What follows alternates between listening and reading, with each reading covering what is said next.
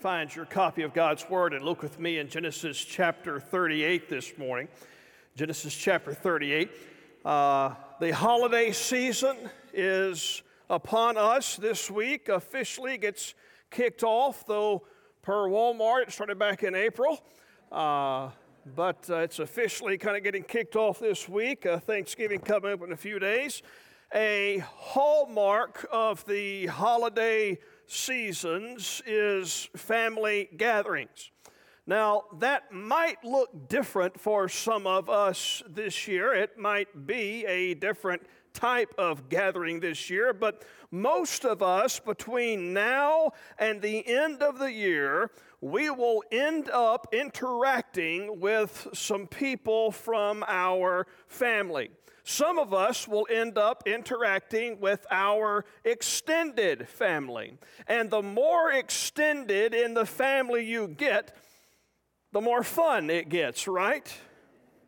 See, every family has that person.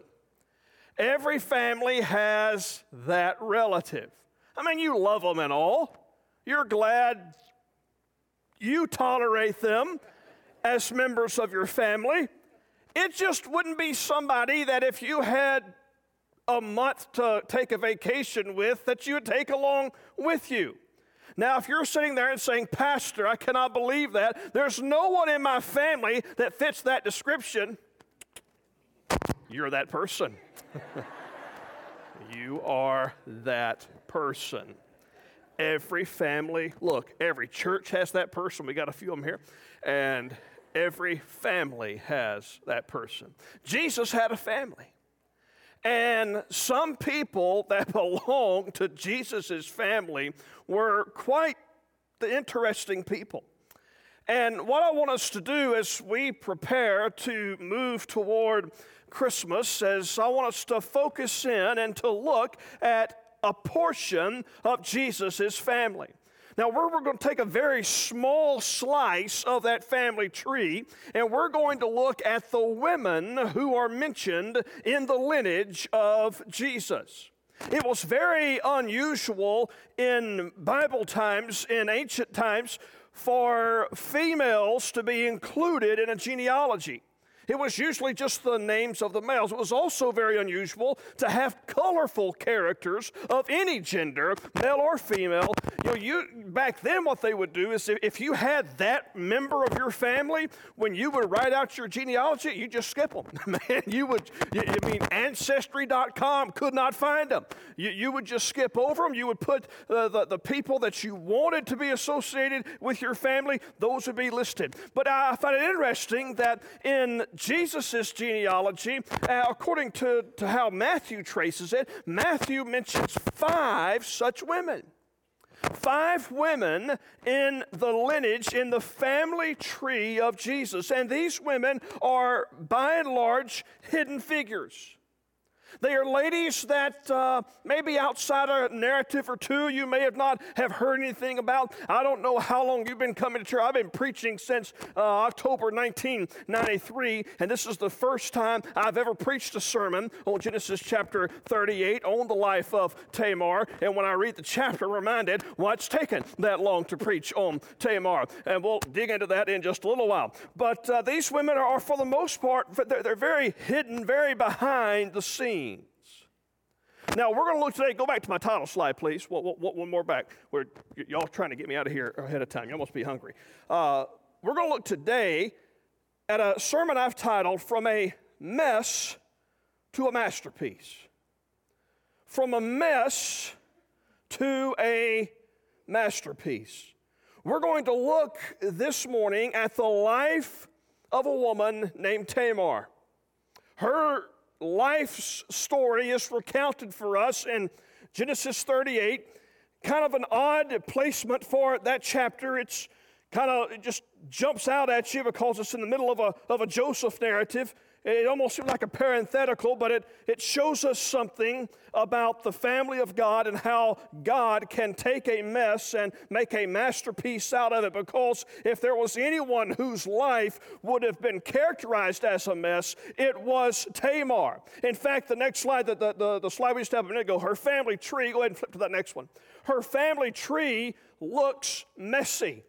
You see, that the text tells us in Matthew that Abraham had a son whose name was Isaac, and then Isaac had Jacob, Jacob had Judah, and then Judah, he actually had five boys. I, left off intentionally number one just because he's not a major player in the story. It gets a little messy, as it is if is, isn't messy enough already. Uh, Judah marries someone called the daughter of Shua, and they have two kids. They have Ur and Onan. Ur marries Tamar. Okay, Ur, we'll see in a minute, dies. So then Tamar marries Onan, Er's brother, and Onan dies. And so then Tamar pretends to be someone that she's not, and she ends up having a relationship with her father in law, Judah, but he doesn't know it. And they end up having two children, Perez and Zerah. Their mother is Tamar, their father is Judah. Perez and Zerah's mother was married to their half brothers. Maury Povich. uh, I think we should start. Jerry, Jerry, I mean, Jerry Springer. How bizarre, how odd. And it, it is from this mess that God causes a masterpiece. I've tried to think of every way to frame this chapter this morning for you. And I know we've got little ones in here, and for that reason, I'm not going to read every verse. I'm going to summarize in family language uh, portions of this chapter.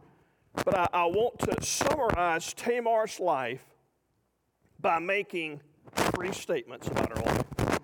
If this is going to be a problem, just and cut this off, and I'll go with the, I'll stand behind the pulpit if it's going to All right, three statements about Tamar's life that will help us understand her life better. Number one is this Tamar was a woman who experienced deep pain. She was a woman who experienced deep pain. Her life was filled with painful experiences. Let me summarize the first uh, few verses of this chapter for you. She is married to a man by the name of Ur. We don't really know a lot about him, but we know enough. He was so wicked that God struck him dead. Now, Scripture does not tell us what actions his wickedness entailed, but we can imagine it was not easy to live with him. If he was so wicked that God struck him dead, there's no doubt, again, Scripture doesn't tell us the specific actions. It's not a far reach for us, however, to conclude that Tamar was likely abused, likely forgotten, likely misused by Ur. He was wicked to people enough that God took his life. So when he dies, he likely dies when they are young in their marriage because they have no children at this point. And here is Tamar, a young, childless widow who is left at the mercy of her father in law Judah and his family. Well, at this point, Judah, the father in law, he implements a practice in their culture called the Levirate marriage. And here is how that would take place is if you had two sons, or more than two, but you had two sons, and one son, the oldest son, got married, but he died before there was a child, the other son was to marry his sister in law. again, it's, I'm, I do not write the mail, I just deliver it.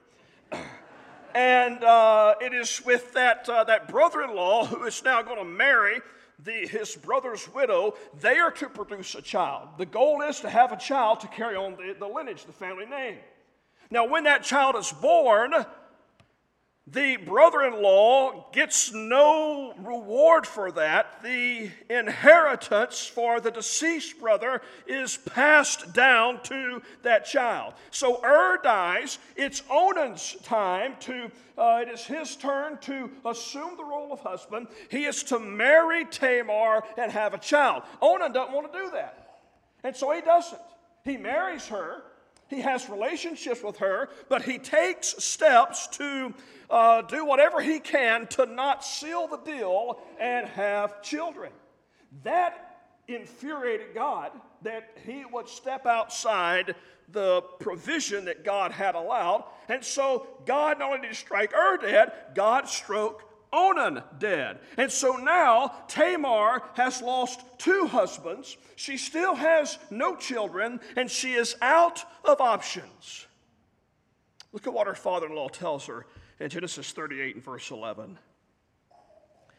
Then Judah said to Tamar, his daughter in law, Remain a widow in your father's house till Shelah, my son, grows up. So there's the runt of the, there's the baby of the family, Shelah, and he's going to uh, wait until he gets old enough to marry for he feared that he would die, Shelah would die, like his brothers. So Tamar went and remained in her father's house. Judah treats Tamar like damaged goods. He sends her away destitute to live as a widow, which means she'll live without any legal, economic, or social status. She has no money, no options no hope. To make matters worse, Judah has no intention of giving his third son to Tamar as a husband. In fact, verse 11 just told us that uh, he was just saying that, that he was afraid that Tamar was some kind of bad luck. He had two sons that married her. They both died. I've got one son left. I'm not going to give this son in marriage to her because what happens if he dies? In fact, verse 14 of Genesis 38 tells us that uh, Tamar saw that Shelah was grown up and she had not been given to him in marriage. She watched him grow up and she realizes that he's not going to be my husband. I am going to be utterly alone. And catch this she can't marry anyone else because she is still technically betrothed to Shelah. And so if she does go and marry someone else, it's adultery. And guess what happens to her? She's stoned. She is going through intense pain. Her life is a mess and a mess of deep pain. That helps us understand her story that Tamar experienced deep pain. There's a second thing to understand about Tamar, and that's this she executed a deceiving plan. She had a deep pain, and then she executed a deceiving plan. Look at what happens in chapter 38 and verse 12. In the course of time, the wife of Judah, Shua's daughter, died. When Judah was comforted, he went up to Timnah to his sheep shearers, he and his friend Ahira the Adullamite. And when Tamar was told, Your father in law is going up to Timnah to shear his sheep, she took off her widow's garments and covered herself with a veil. Wrapping herself up, and sat at the entrance to Enaim, which is on the road to Timnah, for she saw that Shelah was grown up, and she had not been given to him in marriage. Let me clue you in on something. When she takes off her widow's garments, when she covers herself with a veil, that is the dress of a lady of the night. And when she goes to sit at the entrance to Enaim, that is the entrance to the city, that is where that kind of business was transacted. Now, here's what happens in the PG church version uh, with, uh, with, with, with, children involved or in attendance. Uh, what happens is that uh, Judah says, Hey, how much would it cost to uh, spend some time with you, not knowing it's his daughter in law? And she named her price of a young goat. That's the price she named. And uh, they agreed on that. But then Tamar said, I tell you what, I need a, a deposit so that I, I don't want you to, to steal the goat. So give me your signet ring, Give me the cord of your garment and the staff that is in your hand. That's basically his passport, his license, driver's license, and his credit card, okay?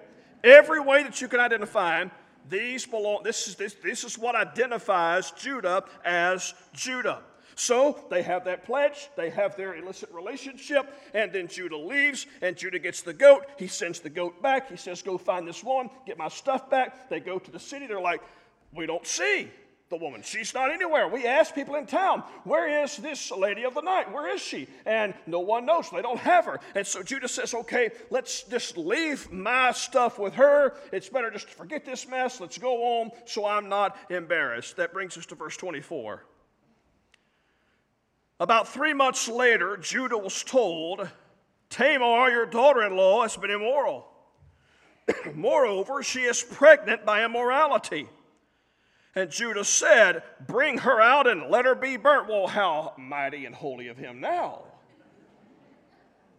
As she was being brought out, she sent word to her father in law By the man to whom these belong, I am pregnant. In other words, she is pulling a Maury Povich. You are the father. And she said, Please identify who these are. Father in law slash dad, the signet, and the cord and the staff. Then Judah identified them. He realizes what's happened. And he said, She is more righteous than I, since I did not give her to my son Shelah. And he did not know her again. At first glance, it looks like Tamar is a cunning, morally suspect manipulator who will do whatever it takes to get her away. I don't think that's her story. I don't think that's the case. I think Tamar is a victim who feels like she has run all out of options. Her logic is fairly simple. Well, if, if Judah won't have Salah do his duty for me to have a son, then the next in line it would kind of go back to Judah himself. And I know that he's not going to openly and willingly follow through. So I'm going to plan a deceptive way to make this happen. Now, we don't have a statement of what her motivations were in all of this, but at least from Judah's perspective, Judah says there is a righteousness that is driving her actions. She is more righteous than I. I was supposed to provide a son, and I did not do that. I was not righteous in that. But she is trying to secure this family line. She is more righteous than I. She is executing a deceiving plan. She went a deceptive route to secure a good thing. And in that, she shows, after all, maybe she does belong with this family because they do have it a deception. They say, Pastor, do the end justifies the means? Was Tamar right in doing this or was she wrong in doing this? You ready? Yep. That's all I got. You t- I've got my job's my job's not to uh, answer every question you've got. Uh, my job's to, to make you ask questions sometimes. Here's a good lunch discussion for you to have with your family today. What better way to start off Thanksgiving week? Uh, was the prostitute justified? Was Tamar justified in pretending to be a prostitute? Uh, you're welcome and Merry Christmas. so she experienced deep pain and she's executed a deceiving plan. Let's just admit at this point it's a mess. It's a mess. But there's something else you need to know about Tamar that takes her mess and turns it into a masterpiece. She encountered a divine purpose. Tamar believed that she needed offspring. And God reached into this mess and he began to work his plan, a divine purpose. Chapter uh, 38, verse 27 tells us when the time of her labor came, there were twins in her womb. And when she was in labor, one put out a hand, and the midwife took and tied a scarlet thread on his hand, saying, This one came out first. But as he drew back his hand, behold, his brother came out. And she said, What a breach you have made for yourself. Therefore, his name was called Perez, which means breakout. Afterward, his brother came out with a scarlet thread on his hand, and his name was called Zerah. And see, Perez is a name that shows up again. You don't have to turn there, but you can look at it sometime in Matthew chapter 1, where Matthew traces the genealogy of Jesus, and it goes back through Abraham, through this man called Perez, who was a result of this mess that we see in Genesis chapter 38 because God took that mess and he made a masterpiece out of it. He kept a lineage intact from which would come the Savior of the world. This isn't just an ordinary story, this is an extraordinary story of the family that God chose to bless the world. And Tamar is a part of that story. She and Perez become not only a part of the best story in the world, but they become a part of the means in which God creates a family that leads to our Savior being born. You see, God is at work even in messy situations. You see, God is at work in our stories, even our messy ones. God doesn't just use us when we're at our best and, where th- and when things are going well. God uses the hard and difficult episodes of our lives. Nothing is out of His control. You see, in this way, Tamar points us to her purpose. Because ultimately, she points us not to Perez, but guess who she ultimately points us to? Jesus. For you see, Tamar had someone else's sins imputed to her. Remember back when we saw that Judah said, I'm not giving my third son because it's Tamar's fault that I've lost my first two. We know that Tamar had absolutely nothing to do with their deaths. Ur and Onan died because they were wicked just as we deserve to die because we're wicked. And Tamar was blamed, even though she was innocent of those lives. Their wickedness was imputed to her. And wouldn't you know it, when her descendant Jesus comes, he takes the mess that we've made, he takes our sin that's imputed to him, and he does righteously. We may have to scratch our head and think, okay, what did, did was Tamar's actions? How good were they? We don't have to wonder that about Jesus. All of his actions for us are good. You see, Tamar's life teaches us that God works in the worst circumstances to accomplish his purposes. This was never more true than when God's own son was killed. There has never been a greater injustice than what was committed on that day. And yet, God used that injustice to bring about our salvation. Jesus' death led to our deliverance. God turned the greatest injustice into the greatest triumph. His death became our greatest hope. God works in the worst circumstances to accomplish his purposes. He did it then, and he still does it today. I want to ask you this morning if you have a relationship with this God who can take a mess and make a masterpiece come out of this God who took your sins into himself. If there has never been a time that you placed your faith in this God, may today be that day that Tamar's God becomes your God. Because if he can take the mess of her life and make a masterpiece out of it to accomplish his purpose, how much more so can he do that in our lives today? What's the next step that you need to take in your relationship with Jesus? Whatever that next step is, we invite you to take that. This is our invitation. In just a second, we're going to pause for about a half minute that's going to be our time of commitment. whatever step, whatever commitments you need to make to Jesus today, make it during this time. Maybe you're sitting in a mess yourself. Ask God, invite God into your mess so that He can make a masterpiece out of it. Would you, right where you are, bow your head right where you are just for 30 seconds and do business with God this morning?